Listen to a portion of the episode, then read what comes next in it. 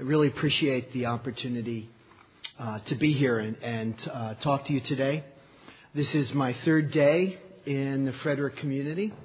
Uh, we came up here with uh, several of our um, my bank staff on Monday, and um, we do this as uh, Chris said. Uh, we, we're responsible for a district that spans Maryland to South Carolina and out to West Virginia.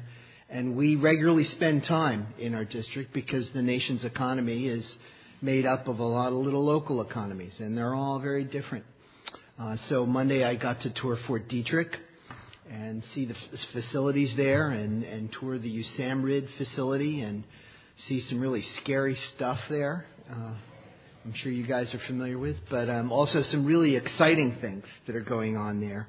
Uh, some really exciting medical advances. And, I, and we went over to a business incubator at Hood College and saw um, some of the exciting medical spin offs, uh, biological science spin offs from uh, the research at Fort Detrick.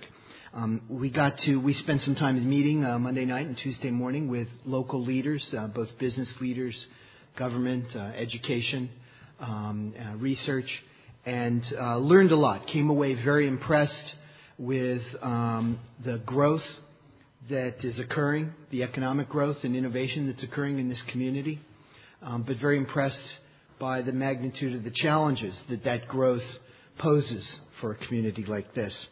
It's a very special place, um, and the, the, people of Frederick are doing very special uh, and very important things, uh, very innovative things for the country and for the globe, uh, for the entire world.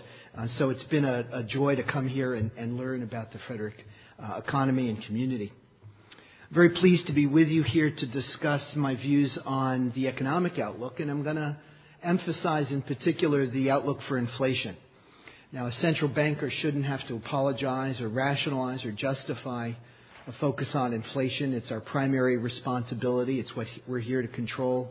Um, it's our, the best contribution we can make to economic growth and vitality is to keep inflation low and stable, and that's how we do things.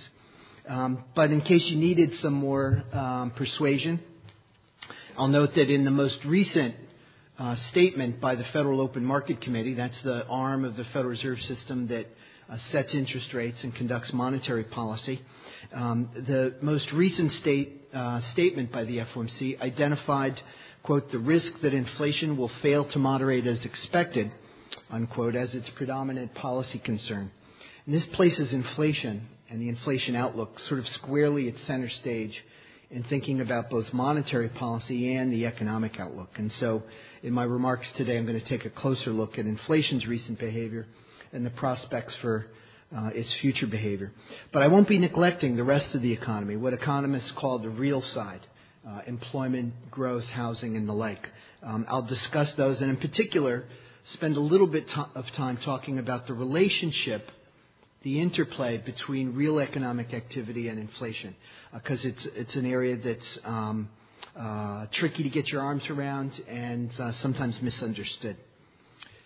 As always, at this point in my remarks, I have to um, give you the usual, it's called the usual disclaimer, uh, and state that these remarks should be taken as my own personal views and not necessarily those of my colleagues on the Federal Reserve, uh, Open Market Committee, or within the Federal Reserve System. But this should be fairly clear from my, those of you who followed my voting record last year. So let me begin. To put the current situation for inflation in context, uh, remember that under uh, Fed Chairman Paul Volcker, uh, the FOMC, the Fed brought inflation down uh, in the mid, early 1980s to under 4%, uh, where it got in the mid 1980s.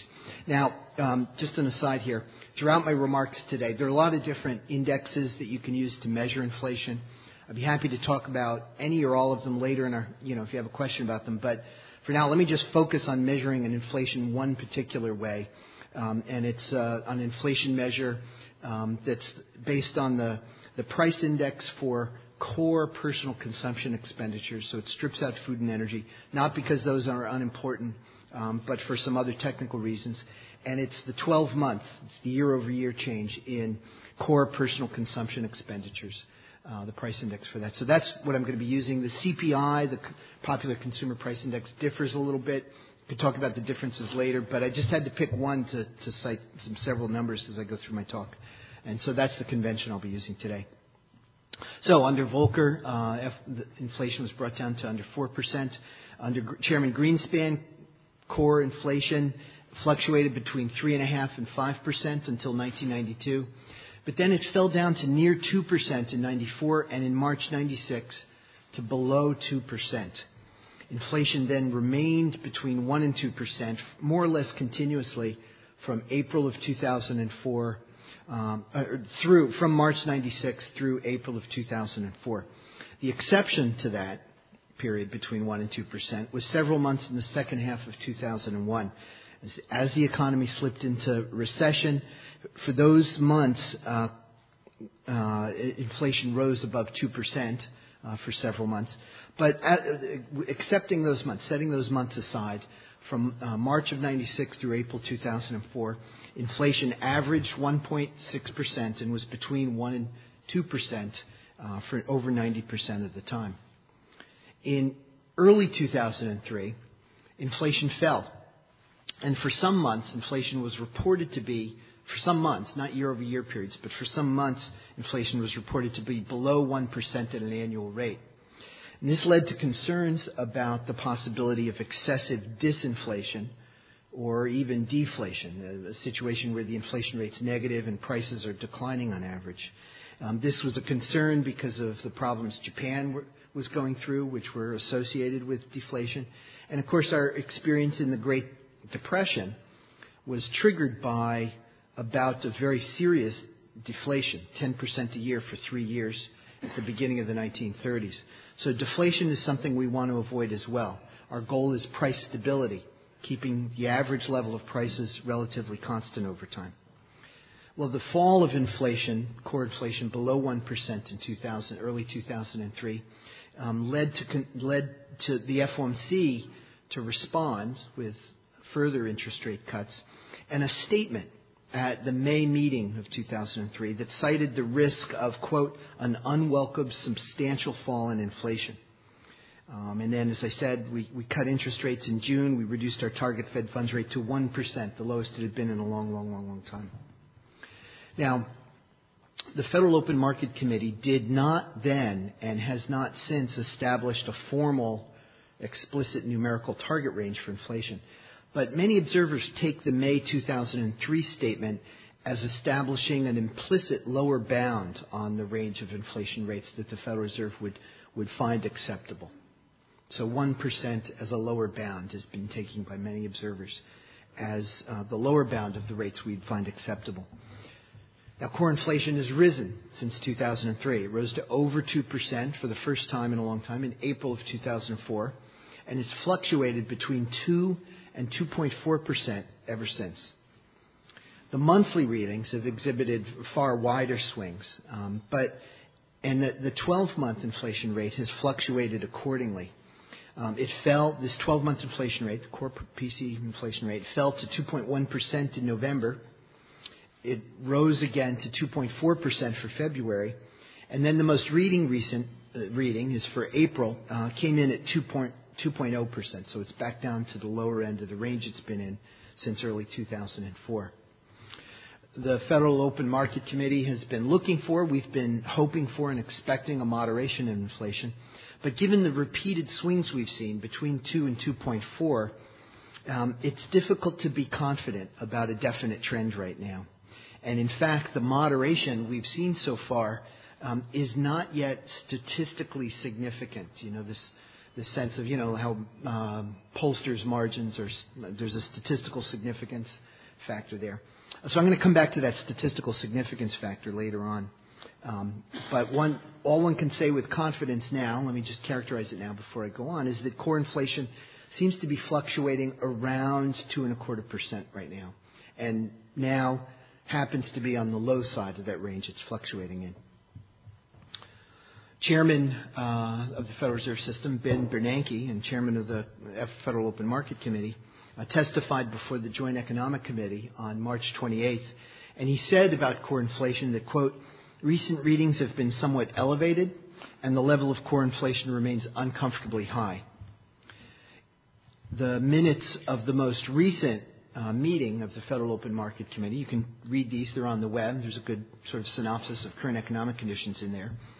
Recent, uh, most recent minutes state that nearly all participants in the meeting viewed core inflation as remaining uncomfortably high, and that the committee members agreed that the risk that inflation would fail to moderate as desired remained the committee's predominant concern.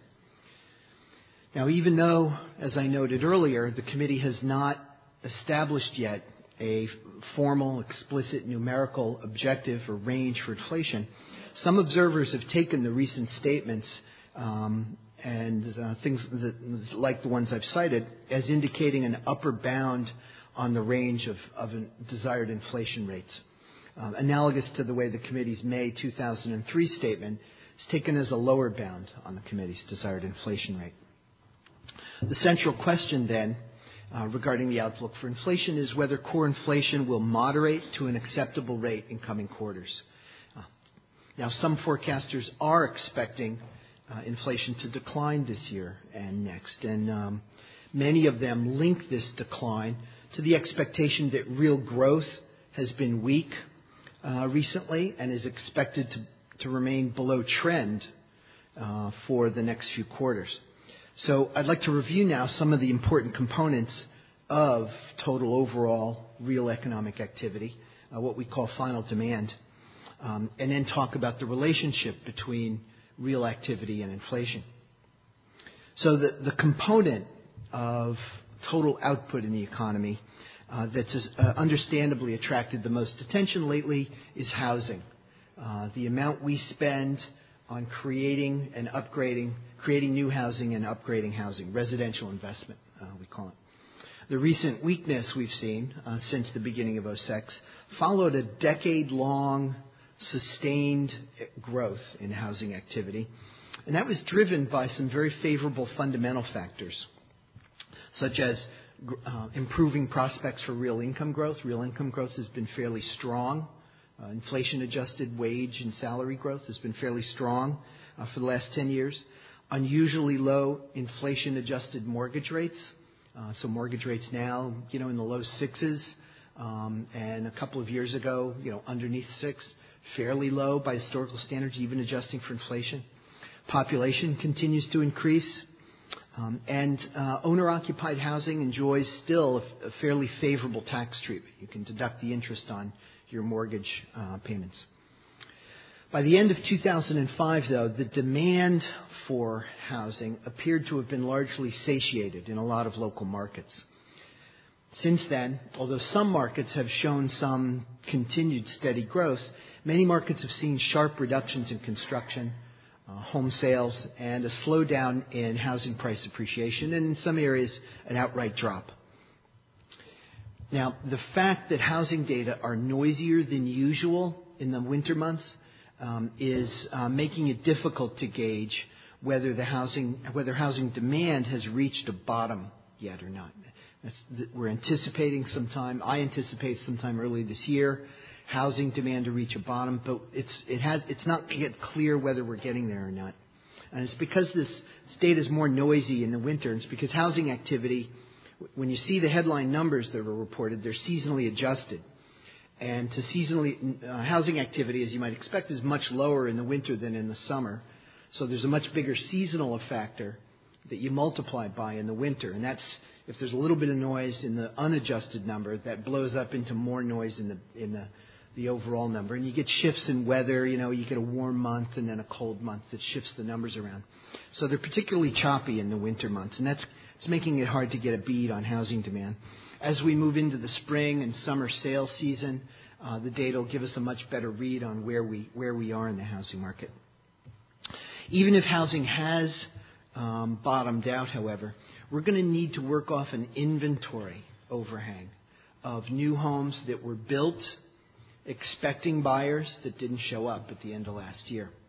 Um, that home inventory that's sitting out there means that we we need to, we don't need to build new homes to satisfy demand at the current level. We can just work off inventories for several months. So that overhang of home inventories, which seems to have peaked, may be coming down, uh, not clear yet, um, is going to depress new construction. So housing construction is going to be fairly depressed for several months uh, to come.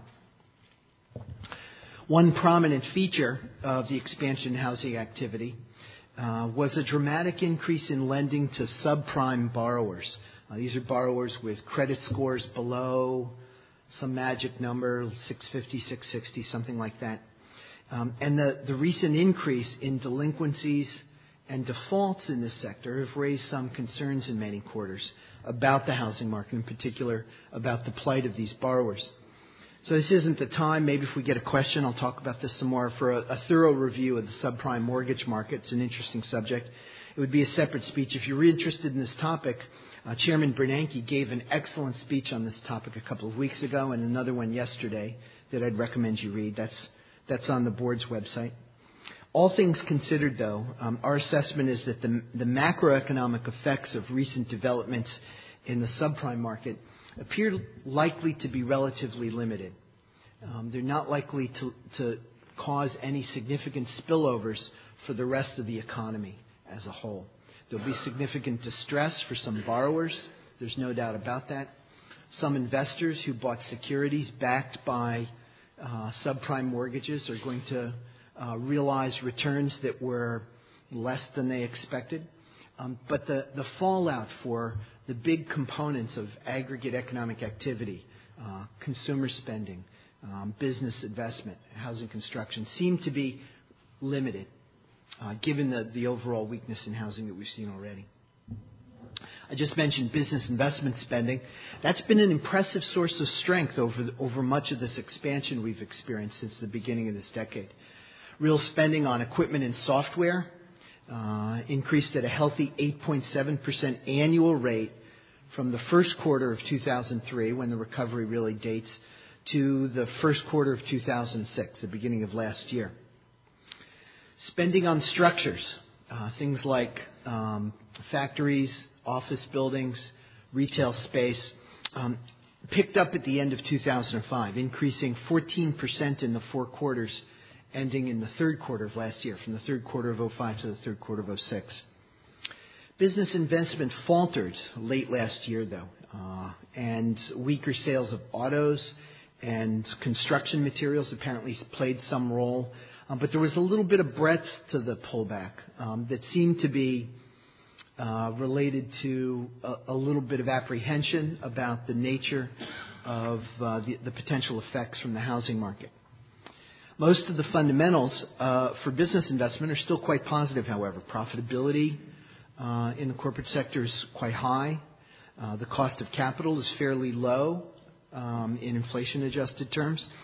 Funds for new investment are readily available on, on favorable terms, so credit markets uh, seem fairly liquid. So I expect uh, and have been expecting investment to regain momentum this year. And indeed, we're already seeing some encouraging signs that this is taking place. I'll note that new orders for durable goods, an important economic uh, statistic, uh, have rebounded uh, since February, and manufacturing production is on an upward trend uh, for the last couple of months as well. So it looks like we're seeing that turnaround. Uh, construction spending as well uh, in the business sectors picking up as well. So it, it looks like this, this rebound is occurring. Now, growth in consumer spending has been another source of strength uh, in this economic expansion. And that growth has been underpinned by solid real income growth during the recovery and favorable prospects for future income growth. Many observers have hypothesized that the drag from weakening housing markets would spill over and dampen consumer spending. And while consumer spending growth has slowed a bit, it, it, we just haven't seen a significant spillover from the housing market. Last year, real consumer spending rose 3.6%, and in the first quarter, it increased 4.4% at an annual rate. Uh, likely to come in a little bit slower in the, in the second quarter, but averaged together, I think we're going to get about 3% for the first half of this year. So consumer spending continues at a reasonably healthy pace. Um, some observers have questioned the outlook for consumer uh, spending on the basis of statistics that lead them to believe the consumer debt is too high or that consumer savings is too lo- low. Now, I won't argue with the data. It is true that by the usual measures, the way we usually measure this, uh, savings is quite low. The widely cited personal savings rate, uh, where you take uh, measured income minus measured consumption and you divide by measured income, so the fraction of your income you save, um, came in at a negative eight tenths of a percent for the first quarter. But keep in mind here that the, this personal savings rate measured this way has been on a steady downward trend from about 10% in the early 1980s to about minus 1 now. Now, a number of forces could be potentially at play here. Economists are doing research on this uh, continually. One example is mismeasurement of income. I, sub- I, noted that this is calculated by taking income and subtracting uh, consumption spending. But um, capital gains aren't included in income. And the tremendous increases we've seen in home equity, uh, value of houses, even with the recent um, declines in some markets, still housing prices are, are way ahead of where they were five years ago. And in equity markets, uh, especially over the last year or two, those strong gains have added capital gains to consumers' balance sheets. And in a comprehensive measure, uh, they really ought to be taken into account. Um, now, I, I understand why it can be attractive to just look at the historical series and say, well, the savings rate's really low, the historical average is much higher. Gosh, you know, the savings rate ought to come back to its historical average. But you know, if you don't if you don't have a good story for why it came from 10% down to minus 1, and I'm not sure that I should believe your story why it should revert to historical mean uh, right away, precisely next quarter. So, an alternative perspective on savings and consumption is that the strong recent growth in household spending indicates optimism about future income prospects rather than any sort of fundamental recklessness on consumers' parts. And I think there's good reasons for households to be relatively optimistic. The labor market's reasonably tight, uh, with unemployment rate at 4.4%. And that means uh, that for a lot of people, if they lose their job involuntarily, uh, with a tight labor market for, for people with their types of skills, they can count on not having too hard a time in finding a new job. It might not be true for all consumers, but for many consumers, with the unemployment rate where it is, um, those prospects look pretty good. Average earning growths have been increasing, um, have been growing at about uh, 4% on an annual rate. Employment growth uh, has slowed a bit from its average pace of the last several years, but it continues to be rapid enough to absorb the ongoing growth in the labor force that has occurred and the ongoing gro- growth that we expect in the labor force. So prospects for households' real income growth, how their real purchasing power is likely to rise over time, look pretty solid, and that seems um, like it would warrant um, household spending at the rate, growing at the rate it is now. Moreover, if you look at households' balance sheets, their net worth has grown over the last couple of years. Um, it's now up to five and a half, five and three quarters uh, a year's worth of disposable personal income. And it's been rising during this recovery. And that suggests that, again, going back, that savings properly measured um, might not be so low after all. I mean, after all, if you, if you end up with this more net worth at the end of the year than the beginning of the year, you must have saved in some form or another over the course of that year, either by not um, taking capital gains out of the market or, or out of your investments, um, or by not taking investment and dividend incomes out of your accounts. As always, uh, real wage increases, real income growth, tends to track gains in labor productivity. This is the measure economists look at that, that represents the average amount of stuff people make per hour of time they work. So it's the amount of output the average worker creates per hour that they work. And we can measure this for individual sectors, but also for, the, for uh, most of the economy, for about two thirds of the economy. Productivity growth was fairly strong in the first several years of this decade. Um, remarkable because investment was low. But in the usual way that uh, productivity increases is through adding machines and equipment that make people more productive while productivity growth at the beginning of this decade seemed to proceed more by firms finding new ways to organize the labor and capital that they had. So it was less by adding capital to their workforce than by taking their capital, taking their workforce, organizing it to do things more efficiently uh, so that the average worker could make more. Um, there has been a recent slowdown in measured productivity growth. And now, productivity measures are a little dicey. It takes a little while. They get revised uh, for a couple of years after they're initially reported. So you need to interpret these with some caution. Um, but this slowdown in productivity growth, if it's going to continue, is going to be a little bit of a negative risk for consumption spending. And the reason is, as I said, real income growth tends to track productivity growth because, you know, at the end of the day, workers end up getting paid sort of what they're worth, and what they're worth to a firm is closely related to the amount of output and the amount of extra things that the firm can produce um, for a given amount of uh, labor input. So if, if productivity growth sags a little bit uh, going forward, that's going to dampen real income growth, and that could dampen consumer spending. But on the balance, I'm, I'm expecting consumer spending to remain reasonably healthy. I think that downside risk is not minimal but small. So, about real activity, putting all this together, I expect overall growth to come in below trend for the first half of the year, but to return tr- to trend by the end of the year. That's based on my expectation, to, just to reiterate, that the housing market, I think, is likely to find a bottom sometime this year and no longer be a drag on top line growth. I expect business investment is going to pick up. I think we're seeing that. And I expect consumer spending to remain healthy. So, as I mentioned earlier, uh, many commentators base their belief that inflation will moderate on their belief that output growth will be below trend for several quarters. This connection is based on a popular, but I'm going to argue an incomplete and potentially misleading understanding of the relationship between inflation and real economic activity. This relationship between real activity and inflation is often described as the Phillips curve. It was named after a, a British statistician that discovered this correlation in the data between wages and unemployment.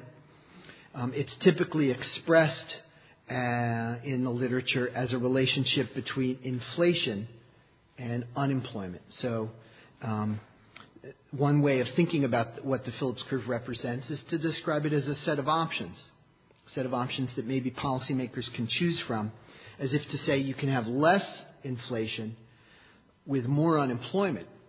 You'd have to take more unemployment to get less inflation. Or you could have less unemployment but you'd have to take more inflation. So you face kind of a trade off with regard to inflation and unemployment. That's this traditional Phillips curve notion. And I think that's what many commentators base their belief on. Um, they, they expect growth to be below trend, and they expect that by itself to bring inflation down. Now, we've, we've been doing a lot of work in monetary economics since Phillips did his original work in the late 1950s. Um, and in particular, the, the big burst of inflation in the 1970s gave rise to a lot of very serious, um, very path breaking research in monetary economics to try and understand the inflation process, to understand the role of central bank monetary policy, and to understand this, this relationship between unemployment and inflation. So, modern monetary economics has a different understanding than the simple Phillips curve menu or trade off that I described. The new version, our new understanding, there is this relationship between inflation and current economic activity, unemployment, but expected future inflation, what, pe- what people expect inflation to be, is a key ingredient. And that was left out of the older uh, literature on the Phillips curve. And that's being neglected, I think, uh, by these commentators that um, believe inflation will come down uh, just because growth will be below trend. So, this new version of the Phillips curve has inflation over here, and it has it depending on expected inflation and the unemployment rate. But to put it that way, to sort of think of it as a little algebraic equation where there's things on the right hand side that drive the thing on the left hand side of the equation, that's sort of arbitrary, right? Because you know from high school algebra, you can just flip the equation around and put something else on the left hand side and something else on the right hand side. I mean, what, what we know, what economics delivers, is that there's this relationship that has to hold. It doesn't tell us that one causes the other. It tells us that what happens, the way the economy evolves, these have to be in this relationship to each other. So, um, to put it another way, we understand now inflation and unemployment to be the joint outcome of the decisions people make throughout the economy, responding to monetary policy, responding to economic shocks, responding to how they expect monetary policy to be conducted in the future, and so responding to how they expect inflation to unfold in the future. And so, as they react, the joint outcome of that satisfies this relationship. And so if you go to the data and try and look for this relationship, you'll find this correlation. But, you know, just as it's, you know, it's, it's, it's arbitrary to say one causes the other rather than the other way around. So it's just as correct, or incorrect, I'd say, to say that below trend growth is going to drive inflation down as it is to say that falling inflation is going to keep growth below trend. Both of them are sort of equally valid as a matter of economics. Inflation ultimately depends on the actions of the central bank. And those decentralized decisions that bring about an observed inflation rate and bring about an observed unemployment rate depend on the past and the present choices of the central bank and what they expect the central bank to do in the future. And this link to expected future inflation is the key here. So it's, it's central banks, not the labor market, that drive inflation down. And this, the, this aspect of inf- inflation expectations, this, this element of inflation expectations having an important effect on current inf- inflation, is, is really crucial, is the really crucial difference between our modern understanding of the Phillips curve and, and what went before it. So it's vitally important that we understand that, expect, that link to expectations. If inflation expectations are low and consistent with the reduction in inflation that the central bank wishes to bring about, it's going to be important for us to assure that they don't drift higher during the disinflation process. If inflation expectations have become elevated, then a sustained reduction in inflation is going to re- require us to bring inflation expectations down as well. Inflation expectations embody assumptions, either explicit or implicit, about how the central bank is going to conduct monetary policy in the future. The public's understanding, therefore, of the central bank's long run goals and how the central bank would respond to various potential economic disturbances, thus helps anchor inflation expectations and helps make control of actual inflation that much easier. And just to provide a little intuition, people are setting prices, firms are setting prices. They're going to leave their prices set for a few months before they go back and check their sales and see whether they need to make an adjustment or not. In the meantime, other prices are going to be changing in the economy. Um, if they expect inflation to proceed rapidly, then the money they get in a few months for the prices they charge is going to be worth less than if inflation is lower. So the price they set and expect to keep fixed for a few months until they change their price list, that's going to depend on the extent to which they expect the purchasing power of money to fall while they keep their price set at the rate, at the rate they're setting it now. So if people expect inflation, they can kind of hurry up and try and get ahead of it, and that can cause inflation now. This is the classic inflation dynamic that works really vividly in hyperinflations. You know, Germany in the 1920s and other countries during World War II, and you see this where people scramble to spend their money now and to raise prices to get ahead of price increases they see coming. But it's, it's sort of true at a, at a low level as well. If people expect 1% inflation or 1.5% inflation, they'll set their prices accordingly, and that'll help bring about 1.5% inflation. If people expect, expect 3% inflation, they'll set their prices in such a way that will help bring about 3% inflation. So that's the intuition for why expected inflation has such an important effect on current inflation. So if inflation expectations are such a key determinant of, of the inflation outlook, what do we know now about the behavior of inflation expectations recently? Well, there's a variety of indicators of inflation expectations, but as you might expect, none of them is perfect. Let me survey a few of you, give you a sense of where expect, inflation expectations are now. Survey measures have the longest track record uh, to go on, and that's very useful for economists. The Philadelphia Federal Reserve Bank uh, compiles and publishes a survey of professional forecasters every quarter. Their more, most recent compilation was released just a couple weeks ago, reports that the average, the mean expectation for core PCE inflation is 2.1% through the end of 2009. So professional forecasters expect 2.1% core PCE inflation. You may also have heard of so-called blue chip forecasters survey. They survey, it's another survey of forecasters. They do this monthly. Their average forecast for core CPI inflation, this is not PCE inflation, but CPI inflation, is 2.4% in 07 and 2.3% in 08. These two indexes, the CPI and the PCE inflation index, are based on slightly different methods. They tend to differ by a, about four tenths of a percent. It's a rule of thumb. So you take the CPI inflation of 2.4 and 2.3, and that translates into 2.0 and 1.9 percent for the core PCE. A bit lower than the Philadelphia survey, but in the very close uh, to the Philly survey. Consumer surveys, in contrast, yield much higher figures.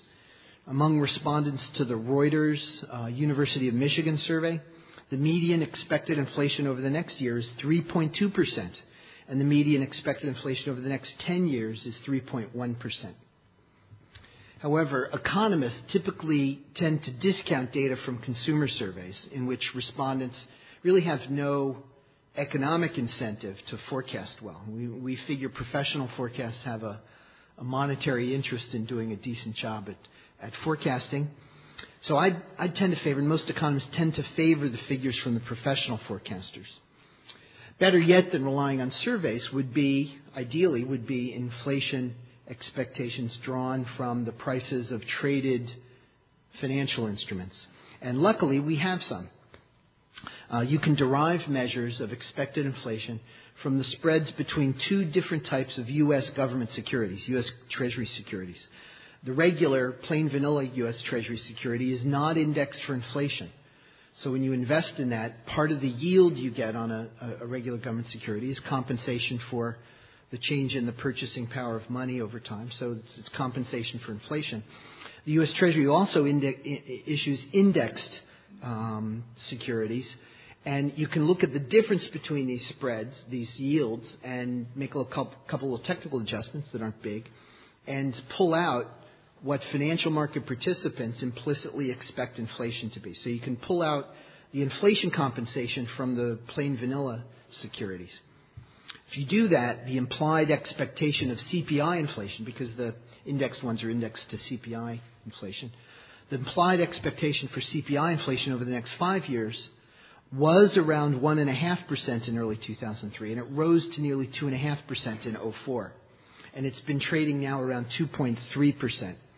Now, if you go back and do that adjustment again, take off four tenths for the average gap between CPI and PCE inflation, this translates around 1.9%, which lines up with those other numbers, um, which you know were 2.1, 2.0, 1.9. Another place to look for evidence on inflation trends is the growth in labor compensation. Oh my gosh. Um, Hourly compensation in non-farm uh, business sector accelerated from about 4% in 2005 to about 5% in 2006. And this is consistent with a broad acceleration in average hourly earnings in the employment report and the upswing in the employment cost index. Now, as I noted before, inflation adjusted gains in wages and salaries and compensation should and generally do track labor productivity gains fairly closely. And this is sort of the same as, as saying that um, unit labor costs, sort of the, the, um, the labor cost per unit of output, um, should provide a good ch- gauge of inflation trends. Productivity growth was relatively high earlier this decade, as I said. Recently, it's averaged 1.6%. And as a result, unit labor costs have accelerated and are now averaging around 2.4% over the last two years. Um, if unit labor costs continue to advance at recent rate, either inflation is going to keep pace with unit labor costs or the increase in unit labor costs is going to be absorbed by firms lowering their markups over labor costs.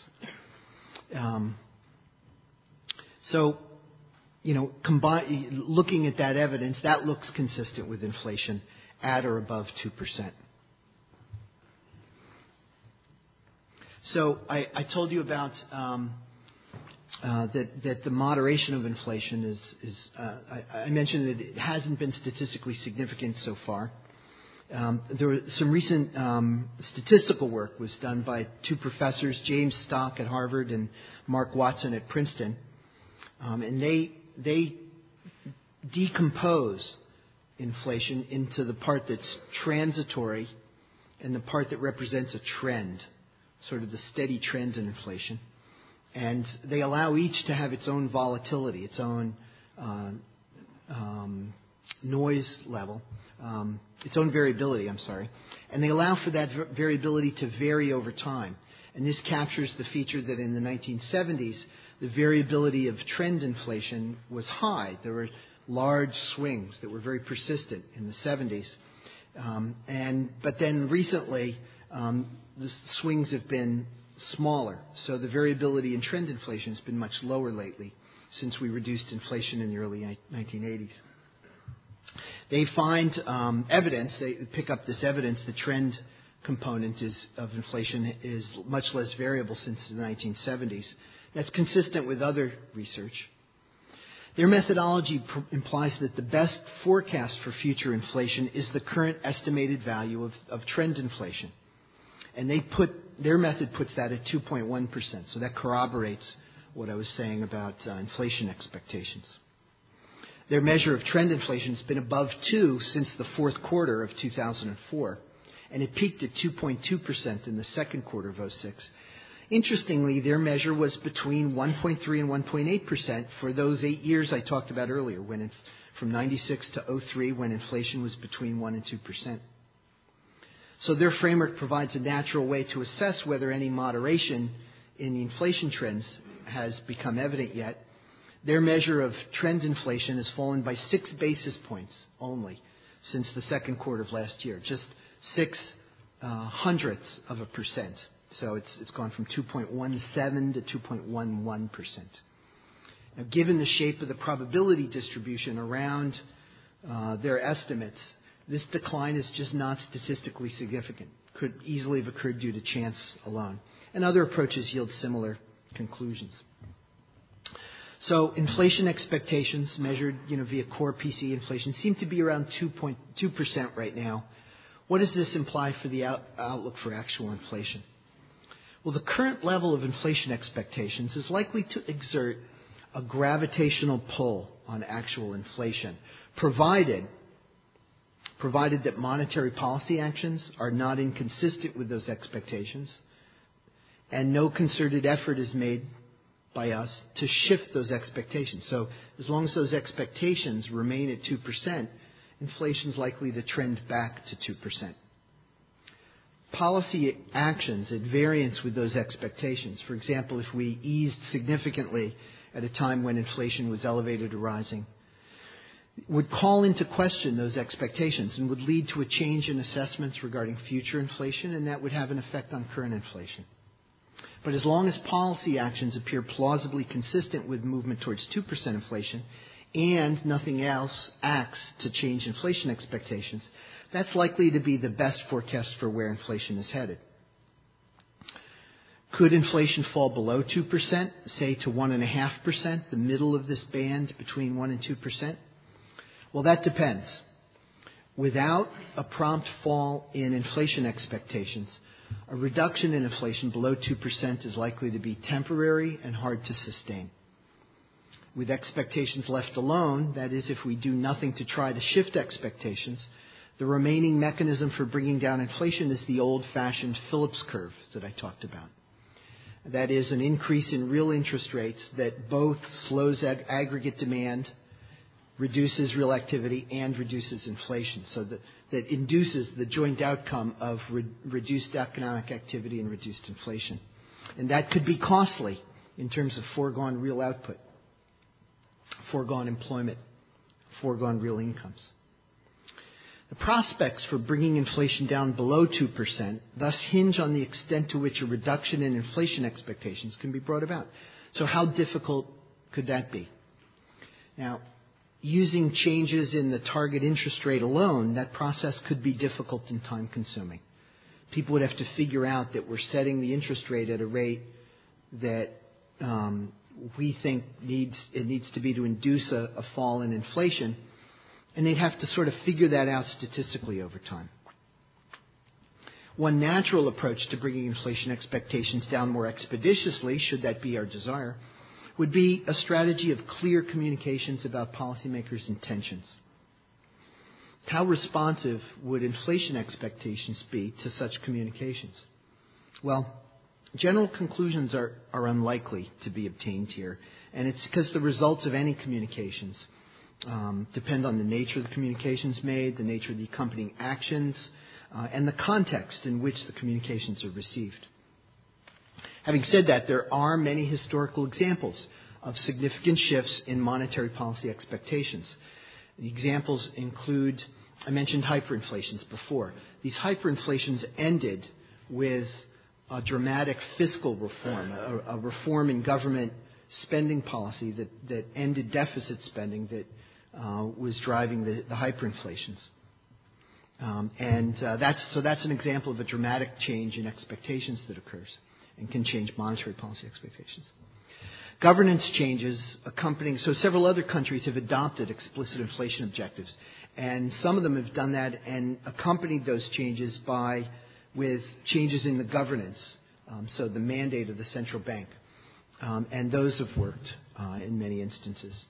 And, and, then I, and, then I, mentioned Volcker's disinflation, the, the disinflation under Volcker that began in late 1979. And that was initiated with a dramatic change in the Federal Reserve's operating procedures.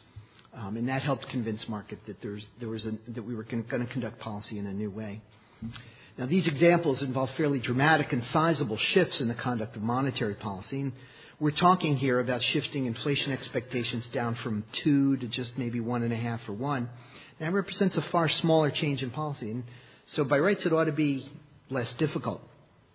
In fact, we made the opposite transition just three years ago. As I noted earlier, core inflation was between 1 and 2 percent. Inflation expectations were down near 1.5 percent. But since then, since early 2004, core inflation has been between 2 and 2.5 percent, and expectations have risen to over 2 percent. Now, inflation expectations shifted up accordingly, as I said. The fact that core inflation spent so recently, eight years between 1 and 2 percent, suggests that convincing the public that we were returning to such a period would not be that difficult, especially in light of the fact that the committee did not, during that earlier period, announce an intention to keep core inflation within that band. In several recent instances, FOMC actions or statements appear to have induced simultaneous short run movements in market participants' expectations regarding the path of the federal funds rate and inflation. These instances um, suggest that there's a certain pliability in inflation expectations in the current environment. The outlook for inflation, then, overall, is that it's to an important extent contingent on the extent to which it appears worthwhile to engineer a reduction in inflation expectations to return them to a level more closely consistent with our price stability mandate. In any event, I believe there's little disagreement about the central importance now of inflation expectations for the conduct of monetary policy and the outlook for inflation. Thank you very much.